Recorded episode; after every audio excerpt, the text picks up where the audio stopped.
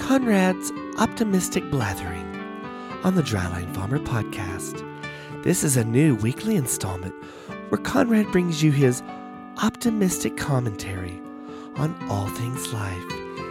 Conrad loves life and loves all the people in life. And now, here's Conrad with this week's Optimistic Blathering, only on the Dryline Farmer Podcast.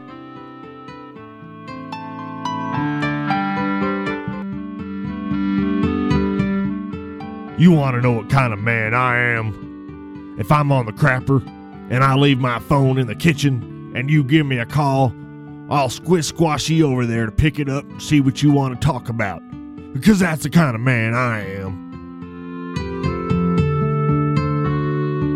This has been another installment of Conrad's Optimistic Blatherings. Join us next week as Conrad offers his optimistic blatherings on live, only and presented only by the Dryline Farmer Podcast.